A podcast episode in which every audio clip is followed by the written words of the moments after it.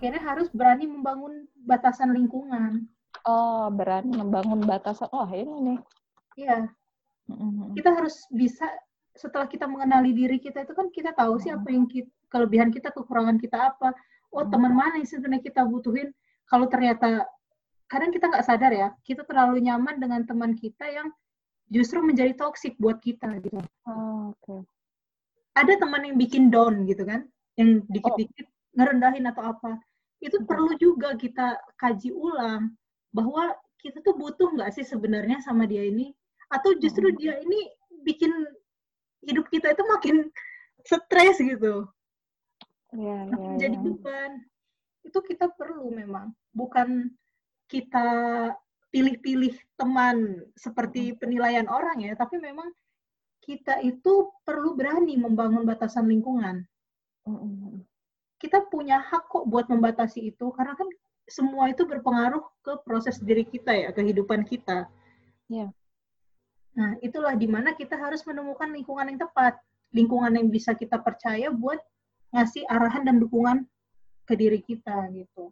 Oh, oke. Pokoknya sebenarnya pada prinsipnya jangan takut untuk memprioritaskan diri. Bukan berarti kita egois, tapi Oke. ketika kita sudah mengenali diri kita, kita sudah bisa memprioritaskan diri kita, berarti kan kebutuhan kita sudah terpenuhi nih. Kita akan Ya. lebih mudah untuk bisa membantu yang lain gitu. Seperti Hmm. generasi sandwich ini, ketika kita sudah memenuhi kebutuhan kita secara psikologis maupun finansial, Mm-mm. meskipun ya standarnya beda ya, tapi kan Iya. sudah merasa terpenuhi, kita akan dengan lebih mudah gitu, lebih enjoy, lebih tidak merasa beban ketika kita membantu yang si roti atas dan roti bawah ini tadi. Oh, iya. Karena mindsetnya udah dirubah ya, gitu. Iya. Gue udah, ya gue udah cukup kok punya gue. Memang ini Iya. jatah kalian gitu, bukan Iya. oh ini Jatah jatah, kalian, saya." jatah kalian. Akhirnya, duh gue cuma nyisa ini. Ah, itu kan akhirnya beda ya. Iya. Konteksnya beda ya. Konteksnya beda. Bukan yang duh, gue harus nanggung ini dulu, nanggung ini dulu. Berarti gue cuman punya sekian. Gue cuman bisa memenuhi hidup gue ini gitu. Iya. Beda dengan, oh gue udah cukup kok segini. Memang ini nih buat si rot, si tutup roti dengan alas roti. gitu. Betul. Jadi kayak mencu- mencukupkan dan lebih melihat ke diri sendiri gitu, ke kebutuhan diri sendiri dibandingkan ke Iya. kebutuhan sosial tadi ya. Benar. Dan emang ini sih, tapi eh, untuk poin ketiga ini pasti akan sangat dilematis. Karena eh, mengkat eh kan istilahnya mengkat eh, ini kan eh, lingkungan kita. Misalnya nih ternyata kita eh, tanpa sadar kita enjoy di tempat yang toksik gitu. Dan Iya, ketika betul. kita mengkat eh, hubungan kita dengan mereka, eh, membatasi lingkungan kita dengan mereka, pasti akan cukup dilematis untuk eh, seorang individu karena pasti akan ada seperti ke- harus ada kesiapan dari seorang individu itu juga untuk menerima bahwa lo not belong to kelompok yang itu. gitu. Yes, betul banget. Ya kan? Makanya yang namanya untuk membuat batasan itu pun kita butuh proses, bukan yang langsung tiba-tiba ah ternyata lo ini toxic buat gua selama ini, bukan Hmm. buat support gua langsung hilang ya, nggak bisa gitu juga. Kita Iya. pasti punya rasa kehilangan ya. Kita harus Iya, bertahan itu. menata itu dulu gitu kan. Betul, betul. Nggak bisa langsung. Kita tuh harus apa siap akan perasaan kehilangan tadi gitu. Karena itu kan nanti lain lagi tuh eh, apa secara mental rasa kehilangan itu nanti kan ke seorang individu itu beda lagi kan eh, impact-nya gitu. Iya, benar banget. Dan jangan yang jelas terus ada juga ketika kita kan otomatis generasi sandwich ini perlu bekerja lebih keras ya. Betul sekali. Ya. Karena mau nggak mau kita kan butuh apa asupan lain ya, asupan lain. Betul. Kayaknya rumah. gaji aja tuh kayak nggak cukup gitu. Iya, harus ada Kecuali sampingan. kalau gaji bulanannya udah 100 juta kayaknya tetap nggak cukup sih. oh enggak gitu ya. Itu kan tetap ini bakal harus ada tambahan gitu ya, selalu Betul, betul. tambahan. Nah, di situlah gimana caranya generasi sandwich itu perlu mencari sesuatu yang baru. Maksudnya hmm. belajar, mencari okay. pembelajaran yang baru. Karena ketika kita belajar, terkadang kita menemukan insight, oh ternyata kalau belajar ini, gue bisa gini, eh, orang itu gila bisnisnya bisa nyampe kayak gitu banget, apa sih yang dia lakuin? Akhirnya hmm. kita kan belajar tuh. Belajar, kita terinspirasi, dan akhirnya mempraktekkan bisa ketika kita mempraktekkan kan itu menjadi tambahan ya buat kita ya. Betul, betul, betul. Gitu. Yang terakhir. Jadi ini ya, uh, apa kayak kita uh, sebagai generasi sandwich jangan menutup diri juga dari hal-hal yang baru gitu karena betul. bisa jadi hal-hal yang baru ini nantinya justru jadi peluang baru buat uh, kita gitu ya. Iya, justru okay. sebagai generasi sandwich kita itu perlu mencari pembelajaran-pembelajaran baru gitu. Bukan ya kayak tadi yang sebelumnya aku bilang membangun batasan lingkungan. Nah, bukan berarti kita harus membatasi diri gitu ya. Maksudnya iya. diri yang berpengaruh negatif ke kita gitu. Uh, Oke. Okay. Pokoknya memfokuskan lebih kepada kebahagiaan diri sendiri seperti yeah, itu iya, ya. Betul. Yang terakhir adalah jangan lupa relaksasi dan oh. dan doa. Relaksasi. ya. Ini Relaksasi. ini terkadang suka terlupakan sama orang-orang yang uh, di posisi terjepit dan dia tuh workaholic gitu. Kayak yeah. Pikirannya tuh kerja kerja kerja. Udah kayak oh nggak jadi. Udah kayak slogan se sebuah slogan gitu kerja kerja kerja gitu. Akhirnya burnout. Udah burnout iya, stres. yeah, betul, dari stres down. betul, betul betul. Udah stres down. Habis down ah udahlah. Ada turunannya lagi tuh kan. Silahkan hubungi psikolog terdekat. ya, ya, jadi ketika relaksasi. kita lupa buat relaksasi, itu wajar banget kalau kita mengalami yang namanya burnout. Karena kan kita terus bekerja bekerja yang namanya kerjaan itu pasti memberikan stresor juga ya. Meskipun mm -hmm. karena kerja itu punya tujuan, kecuali kita mengerjakan hobi. Iya hobi yang tanpa target gitu ya. Jadi kita mengerjakan hobi, kita bukan berpatokan pada penghasilan gitu. Ketika kita punya patokan ke penghasilan, otomatis otak kita itu kan udah terekam untuk target di hasil ya, bukan target di proses gitu. Itu akhirnya yeah. kan stressor-stressor. Kalau jangan lupa dikuatkan juga relaksasinya ketika mulai nggak nyaman, setidaknya lakukan deh relaksasi pernafasan. Caranya gampang. Nih aku aku bagi okay, boleh boleh boleh dicontohkan Kak Indah. ya. Jadi relaksasi pernafasan itu bisa teman-teman lakuin dengan menarik nafas dalam-dalam melalui hidung, kemudian ditahan 3 sampai 5 detik. Lalu hembuskan perlahan melalui mulut. Lakukan hingga rileks. Karena itu kan otomatis otak kita ini ya oksigen oksigen di otak ini diperbaiki ya. Nah di situ juga aliran darah kita jadi lebih bagus. Uh, kalau meditasi itu masuknya ke relaksasi juga kah atau lebih kompleks lagi kak Indah? Meditasi bagi salah satu dari relaksasi juga. Cuman oh, dia lebih jadi... ya benar lebih kompleks karena dia kan ada apa ya uh, khusyuknya gitu ada khusyuk. Oh. ya kayak kalau sholat kan kita harus khusyuk ya. Nah, kadang-kadang ya tadi. Ya, kadang-kadang rokaat ketiga kita kepikiran ide gitu, jadinya hilang khusyuknya. gitu. Tadi udah rokaat berapa gitu ya? Iya.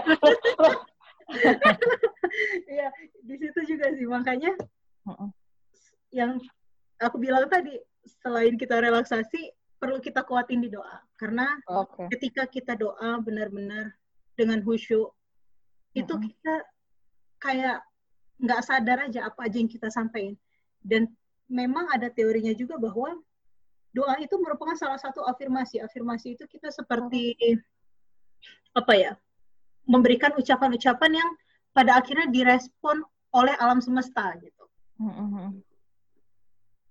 Jadi benar yang udah ada ayat-ayat sering kita dengar ucapan adalah doa gitu ya. Betul betul. Nah itu karena kayaknya yang menjawab itu alam semesta gitu ya. Iya. Itu kelihatannya sepele, tapi pada dasar teorinya ketika kita mengatakan sesuatu itu kita memberikan energi. Kita kita ini kan punya energi nih. Ketika kita ngeluarin energi itu, kita sampaikan energi itu, ya itu juga yang akan kita respon. Sebenarnya okay. afirmasi itu seperti suggest ya. Seperti suggest. Ketika kita mengatakan bahwa diri kita bisa pun, kita insya Allah bisa gitu melakukan itu dengan keyakinan penuh gitu. Tapi hmm. ketika kita udah dari awalnya, ah kayaknya nggak bisa gitu. Mau gerak aja sebenarnya itu sepele, nggak bisa gitu kan. Iya, iya, iya. Iya. Ber berarti kalau yang aku pahami dari relaksasi uh, dari yang relaksasi ini sebagai generasi sandwich itu tidaklah mengapa uh, meng apa sih namanya mengalokasikan keuangan untuk hiburan gitu ya. Misalnya Benar. Ya kan Kak terkadang ada oh, ada ada individu yang terlalu strict gitu, terlalu strict sampai-sampai dia tuh uh, saking ngiritnya, saking mikir, aduh anak gue belum bayaran sekolah, nyokap gue belum bayar rumah sakit gitu kan. Atau misalnya buat mereka yang ber, berkeluarga, aduh adik gue tuh mau uh, apa namanya pengen dibeliin apa gitu, nyokap gue pengen uh, apa listriknya nunggak dan lain-lain. Akhirnya mereka melupakan si uh, alokasi dana untuk uh, relax tadi. Kayak misalnya alokasi dana mungkin untuk sekadar nonton bioskop atau yang bikin mereka relax. Padahal sebenarnya penting banget untuk meredus stres tadi ya. Benar banget. Nah terima kasih sudah diingatin ya mbak karena ini ada juga aku okay. nyampein tapi ada yang tidak detail gitu ya oh, ini okay, okay. ketika kita mementingkan bukan yang mementingkan ego tadi ya maksudnya hmm. kita memang harus mengutamakan diri kita dulu hmm. itu bisa juga kita lakukan dengan manajemen keuangan oke okay. nah salah satunya dengan kita sisihkan deh oh uang yang ini ya biarpun dikit gitu uang ini buat liburan gitu yeah. Buat relaksasi kan pasti ada ya karena kita terkadang uh, budaya kita adalah menabung di akhir. Iya, betul. Akhirnya karena di akhir kita nggak nabung. Iya. Oh, tanggung lah, aduh, beli ini aja lah dulu, oh, ini dulu. Akhirnya nggak yeah. nabung. Beda ketika kita membuat suatu jumputan, atau maksudnya tuh disingin di awal. Meskipun cuma lima ribu udah di awal mah udah lupa. Iya betul betul betul. Iya Betul. Padahal sebenarnya kalau kita tabung misalkan per hari aja deh seribu kurangin makan gorengannya iya. di awal tuh di awal sebelum berangkat kerja seribu kita sisihin kan sebulan tiga puluh ribu tuh ya lumayan kan tinggal bisa nambah dikit satu... bisa nonton iya. dua, dua minggu sekali nonton bioskop bisa ya mbak ya atau bisa banget nah, iya. tapi kan orang kita terbiasa dengan yang namanya menabung sisa uang kita, menabung sisa. Kan menabung di awal ya. Iya, itu di situ yang perlu diterapkan adalah kita harus mampu memanajemen keuangan. Salah satunya dengan cara menyisihkan uang itu di awal, jangan di akhir. Karena kalau di akhir kan ah masih ada duitnya segini ya udah Iya. Ah, bisa duit, eh bablas gitu kan. Iya, kalau di awal kan kita lupa. Orang kadang juga aku yakin deh orang rata-rata itu ketika uangnya sudah keluar dia lupa sama uangnya. Nggak dipikirinnya lagi kok. Tadi so. ini pakai apa lagi ini apa nggak kecapean dia mikirinnya lagi. Ya kan? Ya betul betul. Apalagi cuma duit untuk beli gorengan. Dia lupa.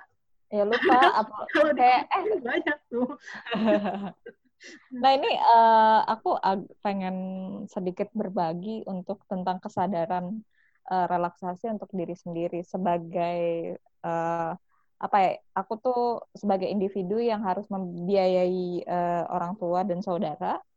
Yeah. itu uh, bertahun-tahun aku habiskan tab, uh, apa namanya hidup aku itu untuk kerja dan menabung memang. Tapi menabung itu bukan untuk diri sendiri tapi uh, aku tuh selalu punya mindset adalah menabung untuk emergensi keluarga Yeah. Dan uh, apa ya? Aku sekarang karena sudah sadar istilahnya kayak, eh gue udah sadar kalau misalnya gue tuh nabung nggak hanya buat mereka harusnya gue menyisihkan tabungan gue untuk diri gue sendiri gitu kalau yang sebelum juga gitu ya pakai juga nggak uh, kayak apa ya kayak misalnya uh, udah udah bener kayak cara mengalokasikan dananya tuh udah bener ngirit ya kan? Sampai pernah dibilang lo medit banget sih gitu. Kayak apa beli sepatu itu aku tuh harus nunggu sampai rusak satu sepatu baru beli sepatu yang lain. Saking meditnya. Karena aku tuh selalu punya mindset kayak gini kalau misalnya saya nggak punya tabungan emergensi untuk keluarga maka siapa yang akan menolong mereka gitu? Siapa yang akan menanggung mereka kalau misalnya mereka ada apa-apa? Dan sejujurnya eh, selama bertahun-tahun itu itu kayak berat banget hidup rasanya. Kayak uh, sensitif banget uh, kalau misalnya orang bilang pelit tuh rasanya pengen mengungkapkan lo kagak tahu nyet uh, gue kayak gimana hidupnya gitu eh sorry nanti di pip ya kan? Jebur-jeburan gitu ya kan? Kayak kayak rasanya pengen mengumpat gitu. Padahal yeah. sebenarnya uh, aku baru sadar tentang apa namanya uh, alokasi dana itu harus ada buat diri sendiri itu kayak baru setahun ke belakang. Uh, di mana aku udah mulai berani mengeluarkan uang untuk uh, hobi aku. Kalau dulu itu aku misalnya punya uang dari freelance, dari pekerjaan tambahan, itu aku endapkan Indah, aku endapkan wow. tapi bukan buat diri aku sendiri gitu. Buat ini tuh duit jaga-jaga kalau-kalau nyokap bokap ada apa-apa atau kalau-kalau gitu. ya kalau-kalau abang ada apa-apa. Dan entah kenapa semesta itu benar-benar berbicara. Ada aja yang harus dikeluarkan dalam jumlah besar untuk mereka gitu loh. Jadi kayak tabungan itu iya. habis tapi bukan buat diri sendiri.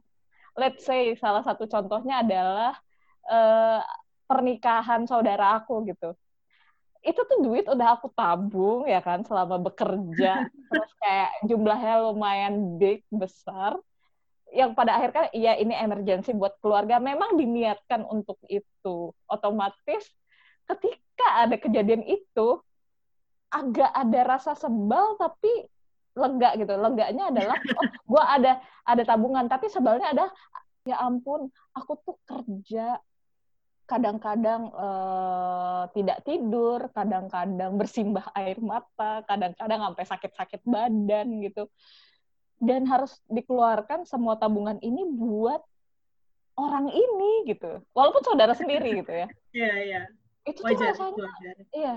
Itu tuh kayak rasanya tuh berat banget bukannya tidak ikhlas istilahnya bukannya hitung-hitungan tapi tuh mungkin uh, ketika itu tuh uh, habis itu uh, ya banyak lah ya pergulatan emosi yang terjadi kayak gitu kayak kesal marah terus kayak apakah saya selama ini bekerja hanya untuk mereka tidak buat diri sendiri dan ternyata itu terjadi karena mindset yang emang salah gitu. Karena kita yeah. mindsetnya adalah karena gue adalah tulang punggung keluarga, karena gue yang harus mem uh, membiayai keluarga, maka tabungan ini semuanya adalah untuk keluarga. Dan ternyata itu sangat menyiksa. karena tadi targetnya ternyata terfokus untuk orang lain ya, sampai kita lupa pada diri kita. Betul. Dan lupa ketika pada diri kita, kan akhirnya kita merasa kayak gak ada yang peduli. Iya, iya betul. Kayak kayak gak ada yang ngertiin gitu ya. Iya, kayak apa ya pergulatan batin banget. Dan memang ketika itu apa ya kondisi mentalitinya juga naik turun up up and down banget. Kayak ngerasa bahwa uh, kayak kok salah banget salah aja ada sesuatu yang salah gitu. Beriring dengan perjalanan waktu akhirnya mulai sadar akhirnya mulai belajar untuk seperti step-step yang tadi Kak Indah jelasin. Dan yang terakhir adalah aku menarik kesimpulan bahwa oh ternyata selama ini gue terlalu fokus untuk orang lain dulu nih, keluarga dulu. Padahal keluarga itu orang lain tetap karena bukan self, bukan diri sendiri, hmm. ya kan? Aku tuh, tuh terlalu kayak eh, orang lain dan ketika mulai uh, menyisihkan uh, tabungan tadi tuh ada tujuannya gitu. Ini adalah tujuannya buat saya. Karena saya mau uh, aku kebetulan gamers uh, suka bermain game gitu. Dari dulu itu punya mimpi punya PlayStation. Aku tuh nggak pernah punya PlayStation. Jadi punya mimpi pengen punya PlayStation dan pada akhirnya aku mulai uh, sadar bahwa aku butuh hiburan. Pada akhirnya mulai menabung untuk diri sendiri yaitu pengen pengen deh beli PlayStation. Dan ketika akhirnya terbeli itu tuh kayak uh, seneng gitu, kayak uh, ngerasa bahwa mau orang tua minta berapa juga kayak ya udah gue udah punya budget nih buat nah, orang tua gitu. ya betul banget. Itu tadi. Uh, kayak ya udah gitu. Toh gue punya budget buat diri gue sendiri punya budget buat orang tua. Nah ber, ada perasaan berbeda ketika saat dulu tuh fokusnya ke orang tua dan saudara aja terus dan sekarang akhirnya punya fokus terhadap diri sendiri gitu punya yeah. fokus untuk gimana caranya gue tetap bisa membantu mereka tapi gue harus membantu diri gue sendiri. Gitu. Makanya ini kayak sharing pengalaman aja setelah bertahun-tahun terbelenggu dengan dengan apa ya pola mindset yang salah gitu. Semua hasil kerja keras itu ditabung untuk emergency family bukan emergency diri sendiri itu kayak sungguh berat gitu. Kayak uh, ketika kita memberikan sebagian harta hasil kerja keras kita itu sama orang tua aja tuh rasanya kak kok kayak ada yang salah? Bukan yang nggak ikhlas tapi kayak ada sesuatu yang salah aja gitu.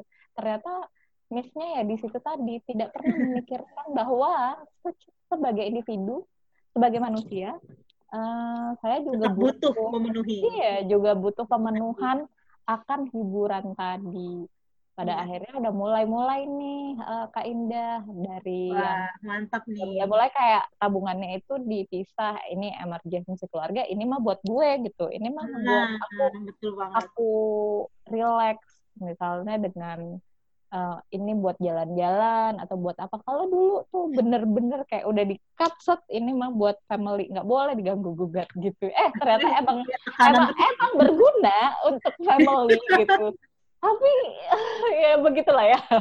Lebih gitu, menyenangkan ya jadinya ya. Betul betul betul. Karena kita Jadi, merasa diri kita kok kayak nggak pernah mendapatkan apa yang kita mau. Kita kok se sekian banyak kerja keras kita sekian besar kerja keras kita. Itu cuma buat orang lain. Sedangkan diri kita sendiri mereka juga nggak ngertiin kita. Mereka kayak gitu mindsetnya Benar. Ya, betul, betul, betul. Ketika ini ini cenayang kayak bisa membuat. bukan, bukan karena cenayang, tapi karena yeah. memang uh, dia di situ. Kalau aku kan ya individu biasa lah yang ya gitu. Jadi uh, makanya tadi aku agak tersentil banget bener di relaksasi itu uh, siapa pun yang dengar ini mau kalian generasi sandwich ataupun orang yang harus mengeluarkan uh, uang sendiri untuk pemenuhan kebutuhan orang lain, nggak apa-apa kita bantu orang lain, tapi tolong bantu diri sendiri dulu gitu. Iya benar. Bukan ya. berarti uh, bukan berarti egois ya Kak Indah ya ketika memikirkan diri sendiri dulu itu. Karena ketika kita sudah mampu memikirkan diri kita, memenuhi kebutuhan diri kita, kita akan lebih mudah membantu orang lain.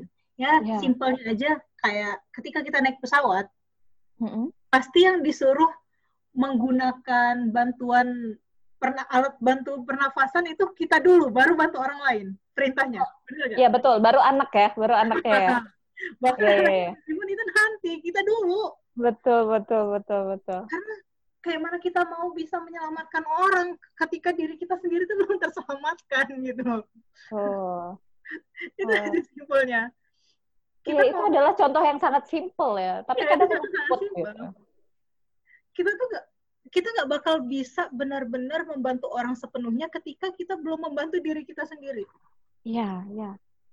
Itu kita adalah pelajaran hidup yang saya dapatkan selama ya, Kita pasti bakal tetap nanggung-nanggung bantu orangnya ketika yeah. kita sendiri belum terpenuhi. Karena pada akhirnya kita ada hitung-hitungan. Betul. Hidup itu penuh perhitungan, nggak cuma iya. masalah finansial. Iya. Jadi kita kalau kita belum dapat apa yang kita mau, ketika kita mau merelakan, mau melihat orang lain senang, itu tuh agak berat. Bukan bukan berarti kita tidak bisa melihat orang lain bahagia, bukan berarti kita tidak bisa membahagiakan orang lain, tapi ketika kita belum benar-benar memenuhi apa yang kita inginkan, terkadang yang kita inginkan pun simple gitu loh. Sebenarnya kita punya harapan-harapan besar itu pasti. Pasti. Tapi ketika kita memenuhi yang benar-benar kita inginkan, itu akan punya uh, rasa lega yang lebih besar. Kayak simpelnya yang kata Mbak tadi, cuman hmm. buat beli PS kok kayak gitu. Iya, ya. Lebih PS ya berapa sih paling ya? ya Dibandingkan betul. dengan biaya pernikahan gitu. Wah. Sebenarnya kayak kayak kadang tuh aku mikir sebenarnya aku tuh bisa beli PlayStation dari zaman kapan gitu loh. Tapi baru hmm. karena dulu mindsetnya uang itu tidak boleh diganggu gugat hanya untuk family. Iya, akhirnya kan teralihkan tuh, teralihkan. Oh. Akhirnya buat kerja pun itu seperti tekanan. Betul, betul. Karena harus ada target angka kayak gitu kan. Iya. Jadi kayak harus uh, sejujurnya tuh aku uh, ketika bekerja di Jakarta untuk karena ada target angka, ada kayak uh, seperti gue juga harus memenuhi pergaulan sosial dan lain-lain seperti itu kan. Itu tuh jadinya apa aja tuh dikerjain.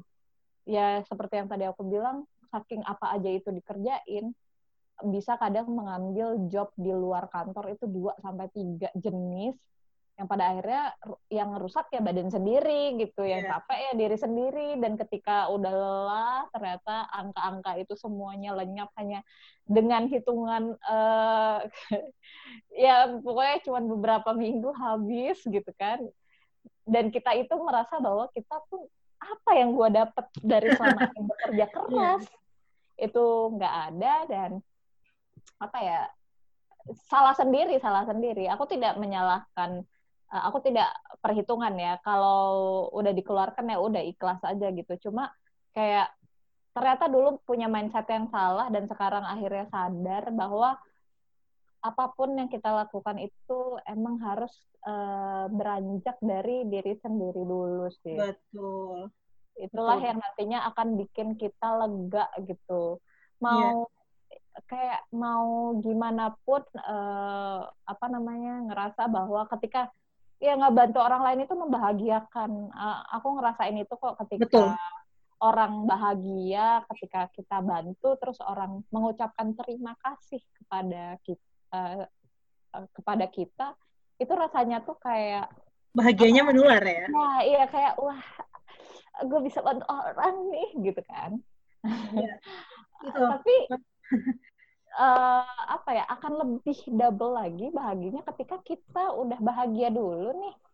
Terus kita bantu orang terus orang itu bahagia itu double double lagi gitu. Kayak nggak ya, ada bener. tidak ada lagi penyesalan tidak ada lagi dihitung-hitung tidak ada lagi kayak oh mikir ini kan punya gue gitu kan. Ini kan gara-gara gue gitu. Udah nggak ada lagi tuh mikir-mikir kayak gitu gitu.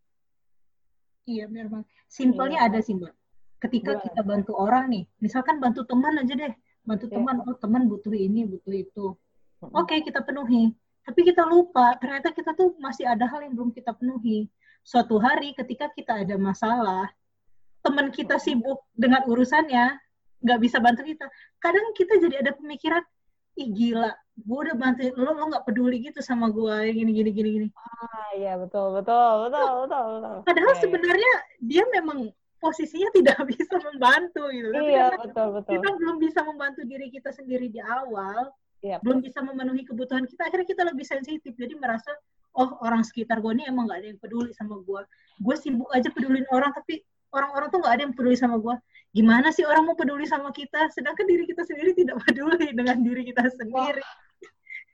Ini ajaib sekali. Uh, apa ya exactly saya merasakan hal itu waktu dulu gitu waktu masa-masa jahiliyah aku ya, nyebutnya dark ages lebih sensitif gampang nyalahin orang yep. gampang nyalahin keadaan padahal dan rentan membandingkan diri sendiri terhadap kondisi orang lain gitu iya betul banget Padahal bagaimana kita merasakan sesuatu itu tergantung bagaimana kita mempersepsikan apa yang akan terjadi. Ya. Wah, tapi ya. kadang-kadang ya. ya itu ya uh, apa sesuatu yang buruk itu pasti ada hasil positifnya ya. Dulu ya, mungkin mindsetnya jelek, sekarang alhamdulillah bisa punya mindset seperti ini gitu. Bersyukur. Karena karena hidup adalah pembelajaran, Mbak. Quote Nah, ini mungkin Ansari bisa kasih tuh quote hari ini, malam ini adalah hidup itu adalah pembelajaran. Kayaknya yang nggak akan selesai sampai mati itu belajar. Iya, belajar. Iya. Karena hidup tuh cuman belajar, bela- belajar praktek, belajar praktek, belajar praktek gitu terus. Iya, gitu terus sampai mati dah tuh. Hmm, Sampai akhirnya habisnya. Ditarik sama Tuhan pun itu di akhir dari kita praktek gitu kan. Betul. Praktek Nanti yang Hasil dari pembelajaran kita sebelumnya. Betul. Habis itu penghakiman ya kan. Iya. Seru banget nih. Ya, ini mungkin, insightful banget ya obrolan malam ini kayaknya. Dan relate banget itu dari tadi ya apa yang diomongin sama Indah. Nggak cuma ke? Aulia tapi kayaknya ke yang lain juga deh. Ke saya juga relate banget tadi itu. Hari ini terima kasih buat Indah. Eh, semoga nantinya ilmu Indah akan em, bermanfaat lebih luas kepada orang-orang di Indonesia. nah, ah keren banget sih. Terus Aulia makasih juga sudah berbagi eh, Iya. tentang eh, pengalamannya dan juga lika-liku kehidupan kaum urban. Semoga Iya. kita bisa eh, balik lagi nantinya ngobrolin tentang hal-hal yang lain. Sekali Iya, lagi terima terima kasih juga. dan juga buat Wara sama Jenny yang udah bantu seperti biasa ya penghuni room kecil kita ini. Oke. Eh, Oke. Sampai jumpa di podcast selanjutnya. Assalamualaikum warahmatullahi wabarakatuh.